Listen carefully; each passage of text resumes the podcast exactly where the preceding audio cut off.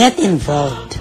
In Heart Ministries exists to lead people worldwide into a growing relationship with Lord Jesus Christ and to strengthen the local church.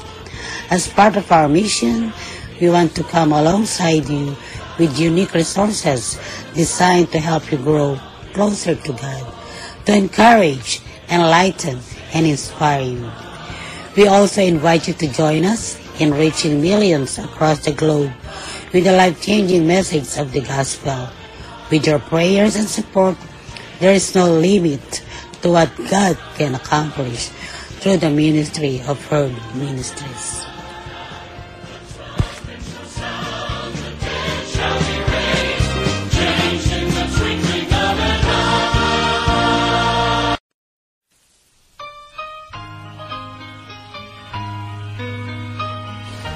Morning to everyone. This is your kababayan, Kuya Roland in Herd Ministries Podcast Radio. Wishing all the best that you are in good health condition. Those who are in America and around the world, free from sufferings and enjoying your life, living in a perfect world from God. Maligayang pakikinig sa inyong lahat, maging saan man panig ng mundo kayo, naroroon ang paggabay nawa ng Diyos ay palaging sumainyo. Sino ang lalapitan mo? Sa araw na ito ay tayo po ay nasa segment ng buhay sa abroad ng Pinoy at ng uh, frontliner. Mapalad tayo sa araw na ito.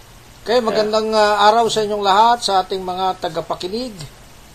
Tayo po ngayon ay nasa segment ng buhay sa abroad ng Pinoy. At the same time, ang ating uh, kaipatid at kaibigan ay isa ring frontliner sapagkat siya po ay nagtatrabaho sa hospital sa Kuwait. Okay, magandang araw sa iyo, uh, Brother uh, Almar Martin. Pwede bang uh, pakilala nyo ang inyong sarili at sabihin nyo kung nasaan kayo ngayon? Ako po si Almario Gamboa Martin. Kung tawagin po ako ng mga uh, kaibigan ko ay Almar. Uh, kasalukuyan po akong nagtatrabaho dito ngayon sa State of Kuwait. At uh, nagtatrabaho po ako sa Muasat Hospital as a uh, sterilization technician. Okay. Ah, salamat uh, Brother Almar at uh, pwede bang tayo sandali ngayon ay magkukwentuhan lang tungkol sa isang buhay ng uh, OFW at ng isang frontliner. So, pwede ba nating balikan muna ang mga nakaraang panahon? Kailan ba kayo nagsimula na mag-OFW? Uh, medyo matagal-tagal na po, Pastor. Dahil binata pa po ako ay nag-abroad na ako sa edad pong 21. Hmm, 21 years old ay nakapag-abroad na ako sa Saudi Arabia sa loob lang ng dalawang taon. At uh, makalipas po yon 1992-94 po yon 1995 po nakapag-Saudi po uli sa Jeddah. Uh, apat na taon. Mm-hmm. At uh, Gayun din, nakapagtrabaho rin po sa Dubai, pero hindi naman ganun katagal, mga ilang months lang dahil hindi ko nagustuhan yung kumpanya na napuntahan ko. Kaya bumalik ako ng Pilipinas, nagtrabaho uli sa sa kumpanya ng Coca-Cola, at after uli ng 2 years, bumalik muli rito sa pag-abroad. Yun po ay 2005 hanggang sa kasalukuyan, Pastor. Uh, salamat, uh, kapatid. Uh, salamat kapatid at marami ka na palang uh, bansang napuntahan ng pag pag-abroad mo, no? At nabanggit mo rin na meron kang karanasan na yung uh, isang bansa na hindi naging maganda ang iyong kondisyon at ikaw ay napilitang bumalik sa loob lamang ng ilang buwan. So, kaya ito Opo. ang kinakaharap ng OFW na minsan ay ah, yung sinasabi ng kontrata ay hindi 100% na nangyayari. Pero sa kabila nito ay ikaw ay ah, pinagpala ng Panginoon at ngayon ay nandito ka na sa magandang kumpanya sa Kuwait. So, pwede bang ikwento mo sa amin ano ba ang nature ng trabaho mo rito lalo na ngayon sa panahon ng COVID-19? Kayo ba ay apektado nitong ah, pandemic na ito? Ah, apektado rin po, Pastor. Dahil ah, kung anong naranasan ng mga ibang bansa sa pagharap dito sa COVID-19 virus na ito, ganyan din po ang naranasan namin. At ah, ako po ay nagsimulang maging isang sterilization technician ah, nung taon lamang po na 2012. Dahil yung pong 2005 hanggang 2012 na yun ay iba po ang trabaho ko. Kaya by experience, natutuhan ko po itong trabaho to dito lamang sa ah, sa bansang Kuwait. At ang ngayon nga, bali pangalawang hospital ko na ito na pinagtatrabuhan, ah, same nature ang trabaho as a sterilization technician. So, At, ah, diyan ka na, na- natuto pala niyan, ano? Okay pa. Diyan ka na natuto ng pagiging ah, sterilization technician. Ito ba nag-aral ka ba o Opo. se- training lang? Ah, ah, bali, last year po, yung bakasyon ko na yan, doon lang po ako nakapag-aral at nakakuha na po ako ng certification ng Ah. TESDA. Oh, okay, that's good. Kaya official, officially, talagang ah, Ano ka ster- na? ah, certified technician na po ako talaga. Okay, oo. So, ilan taon ka na po, ka mo Pastor. dyan sa bansa na yan? ay, ah, nasa labing limang taon na po, ngayong taon to. Aba, matagal-tagal na rin pala, ano? Pero ikaw naman ay nakakapagbakasyon sa pamilya mo sa Pilipinas. Every year Ah. o every two years? Ah, since po nagtrabaho ako sa sa trabaho ito, nagsimula since nag-start ako ng ganitong trabaho, yearly po nakakauwi na po ako. Pero Ah. yung naunang pitong taon po, every two years lang ang uwi ko. Oh, yun naman pala, no? Salamat sa Panginoon sapagkat ah, ito nga ang nais naming marinig sa inyo sa mga OFW. So sa ganitong kalagayan na malayo sa pamilya, ano ba ang ah, pinanghahawakan ninyo at nagpapalakas sa inyo na nabubuhay ng mahiwal, nagmagkahiwalay sa mga anak at saka sa asawa? Pwede bang ikwento mo sa amin kung anong karanasan na nangyayari sa inyo sa ganong kalagayan? Ah, unang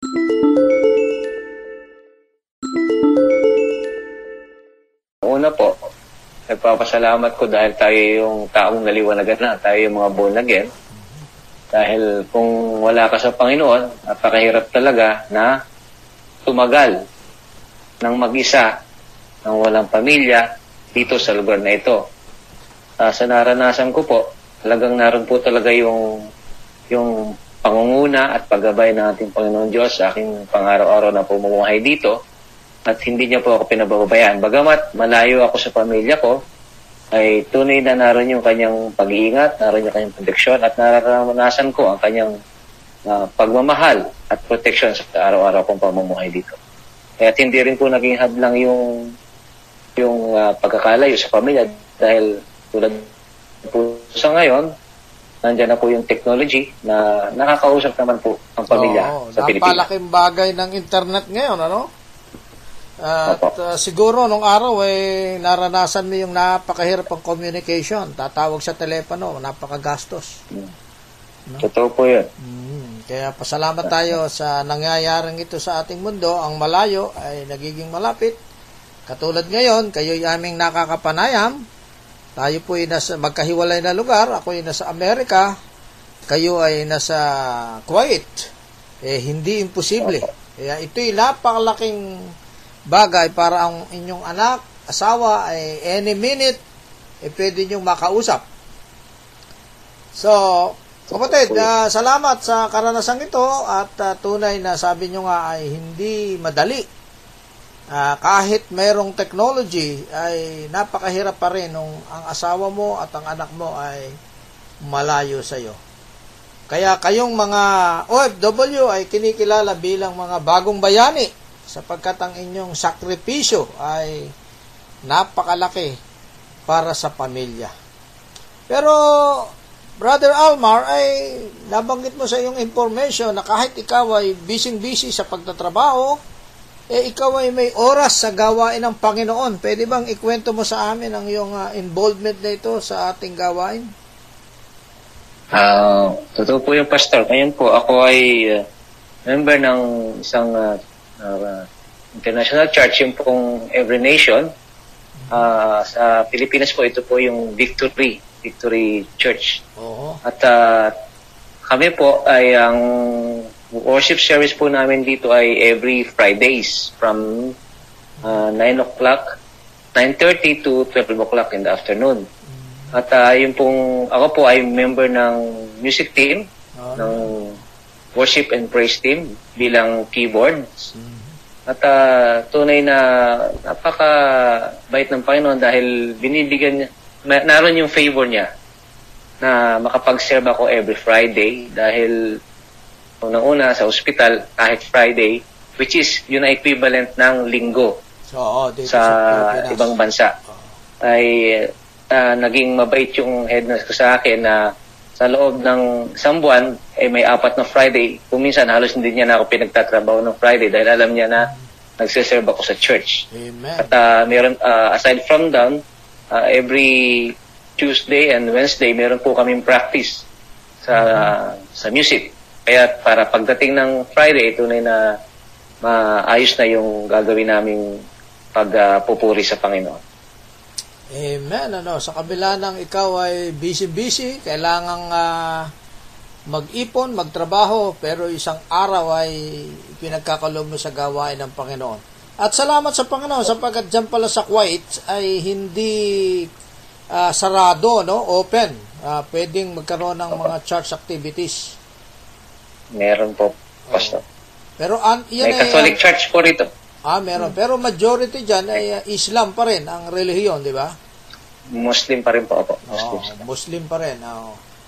So, dito sa iyong ginagawang ito ay talagang napakadakila at ah, talagang ang oras mo, panahon ay ginagamit mo pa rin. Sapagkat tayong mga Kristiyano ay talagang parang hindi tayo mabubuhay pagka hindi tayo na-involve sa mga gawain kahit saan man tayong lugar pumunta. Ah, ka- ah, Brother Actually, Pastor, Opo. Ah, ah, pwede bang ikwento mo sa amin, ano ba yung mga, meron ka bang mga pinagdaanan diyan bilang ah, isang OFW na na mga karanasan na kuminsan ay talagang hindi natin may iwasan. Meron ka bang karanasan ganon dyan?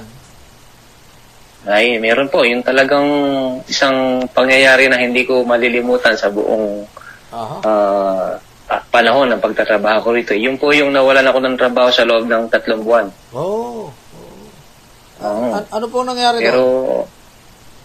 ah, kasi po yung time na yon, ah, 2000, ah, ah, 10, 11 lang, something like that. Ah, medyo umalis ako sa una kong kumpanya dahil una nga, maliit ang sweldo, nakalimang taon ako ron. Eh, hindi man lang kami nadagdagan ng sweldo. Kaya, siyempre, tayong mga Pinoy, hindi tayo, kaya nga tayo nag-abroad, eh, para kumita ng magandang sweldo compared sa Pilipinas. Kaya, siyempre, nag-apply-apply at ah, nakakita naman. At ah, nung makita naman yung magandang trabaho, pero hindi rin nagtagal gawa nung yung mga pinuno namin, eh, ah, sabihin na natin salita English eh, medyo corrupt. Oho.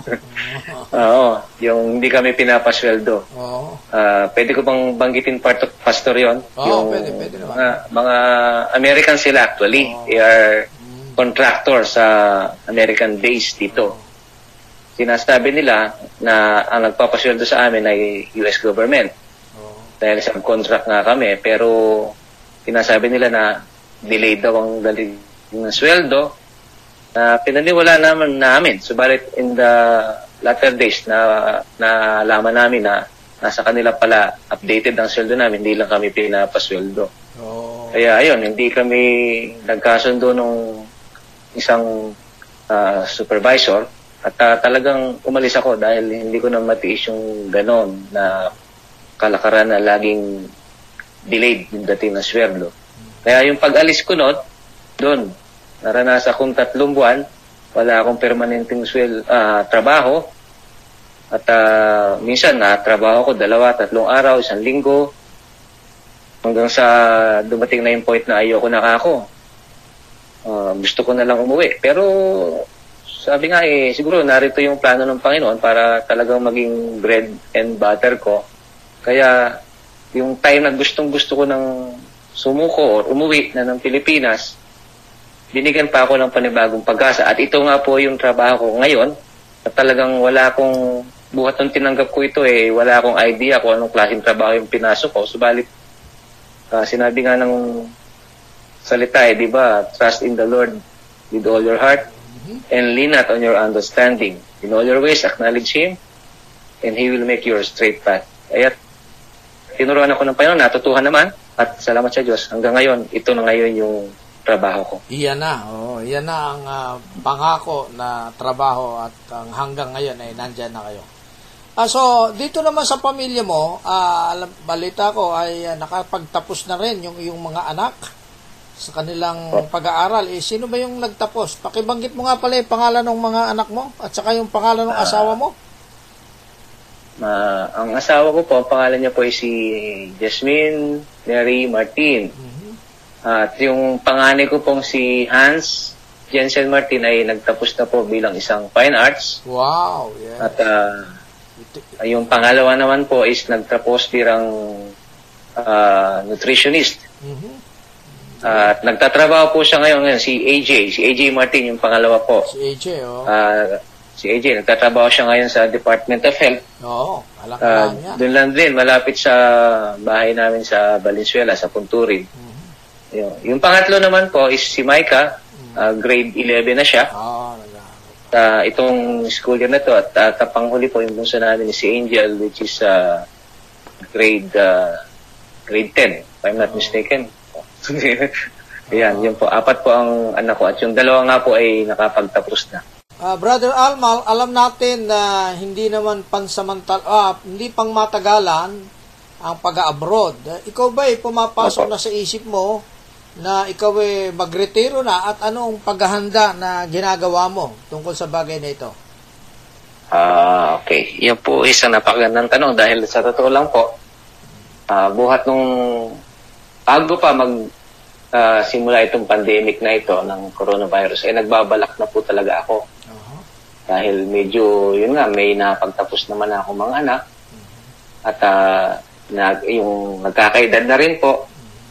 Dahil mag 50 years old na rin ako sa itong taon na ito, sa aking kaarawan. Oo.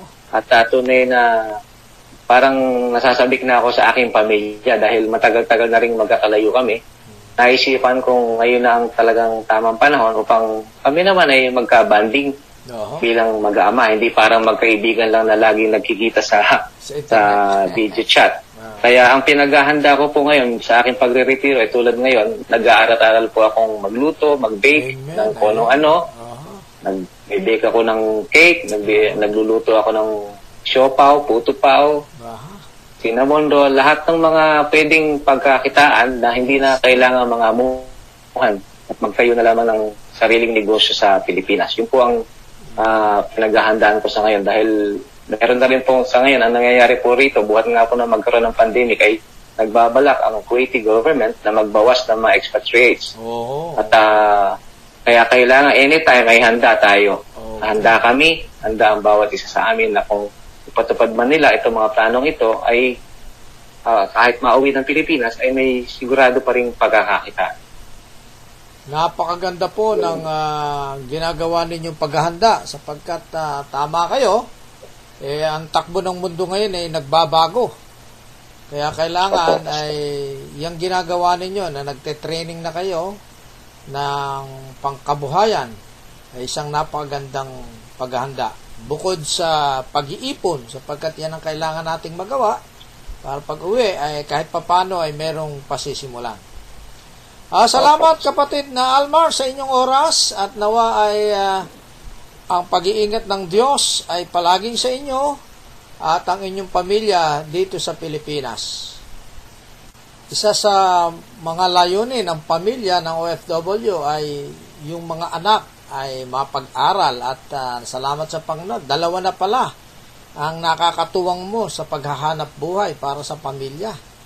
Kaya yung yung pinaghirapan ay nakikita mo na na nagbubunga. Talagang uh, pagka tayo nagtiwala sa Panginoon, binibigyan niya tayo ng pag-iingat at ngayon naman ay nagbubunga na.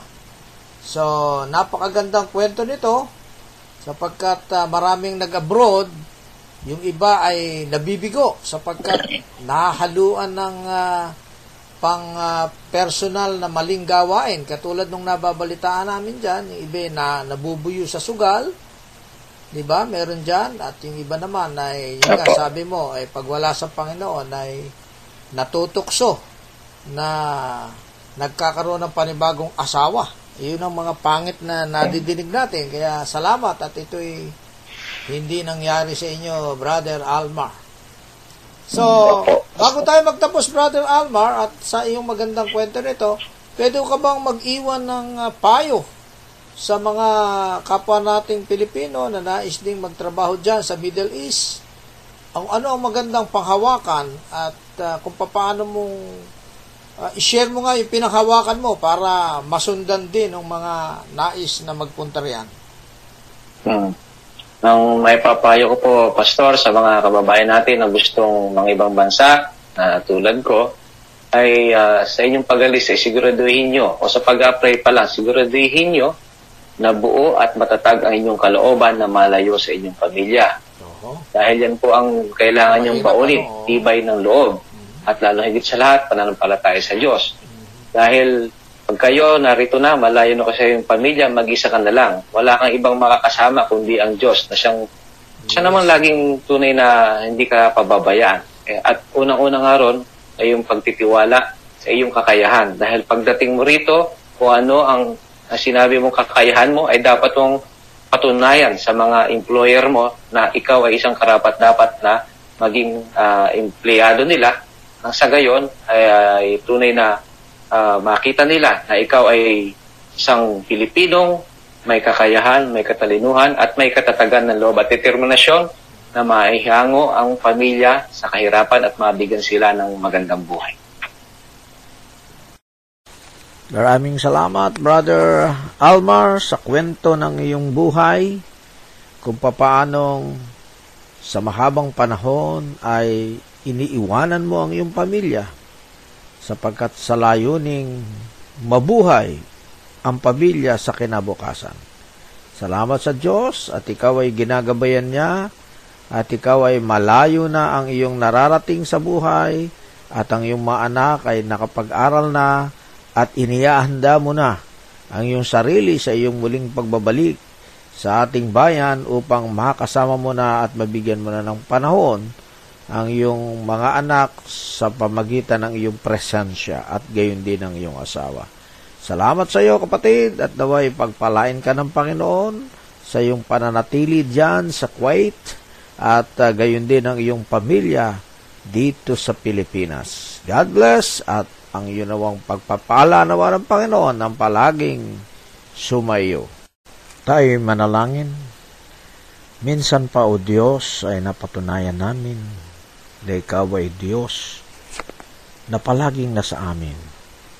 Sa buhay ni Kuya Almar, na siya ay iningatan mo at patuloy na iniingatan sa pagtatrabaho sa abroad. Naway patuloy mo siyang pagpalain at bigyan ng pag-iingat lalo na ngayon sa panahon ng COVID-19 pandemic. Gayon din ang kanyang pamilya dito sa Pilipinas at hangad namin, Panginoon, ang patuloy na katagumpayan ng kanyang pananalagi sa ibang bansa. Ikaw nawang mag-ingat at magpala sa araw-araw ng kanilang mga buhay. Amen.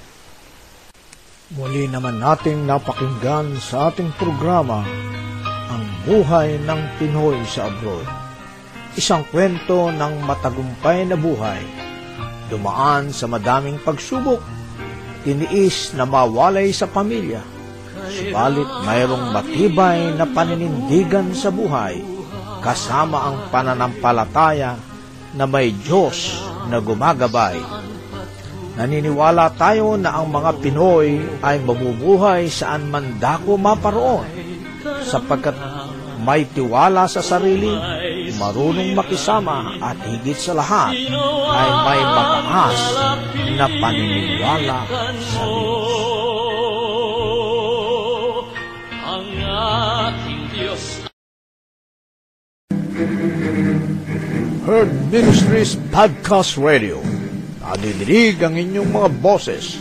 Sumasahing papawid araw-araw sa Anchor Podcast at sa iba pang podcast apps sa inyong mga gadgets. Mapapakinggan sa Anchor FM, Breaker, Google Podcast, Pocket Cast, Radio Public, Spotify at Copy RSS.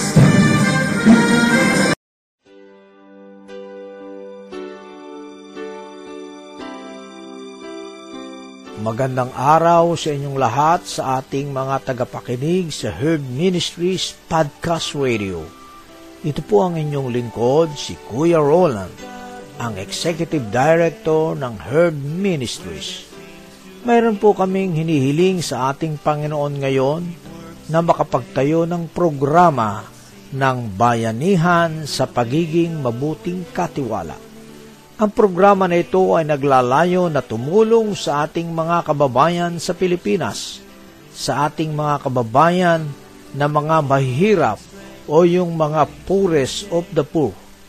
Di kaila sa inyo na sa kasalukuyang COVID-19 pandemic ay sila ang mas naapektuhan sapagkat wala silang kakayahan na ipagtanggol ang kanilang kalagayan sa usaping pangkabuhayan.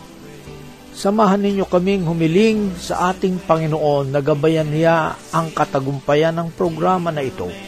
At gayon din sa inyo na ating mga kapatid sa Panginoon at mga tagapakinig na ang inyong 99 cents dollar per month ay isa ng kasiguraduhan ng katagumpayan na muli natin silang samahan na mangarap at maitaas ang antas ng kanilang mga buhay buhay na may pagtitiwala sa kapangyarihan ng Diyos. Salamat po sa pagiging sponsor ng Bayanihan sa pagiging mabuting katiwala. Click nyo lang po ang sponsor menu sa ating Herd Ministries podcast dashboard at maibibigay na ninyo ang inyong mga tulong. Muli ang paggabay nawa ng ating Panginoon ang palaging sumainyo. Salamat po.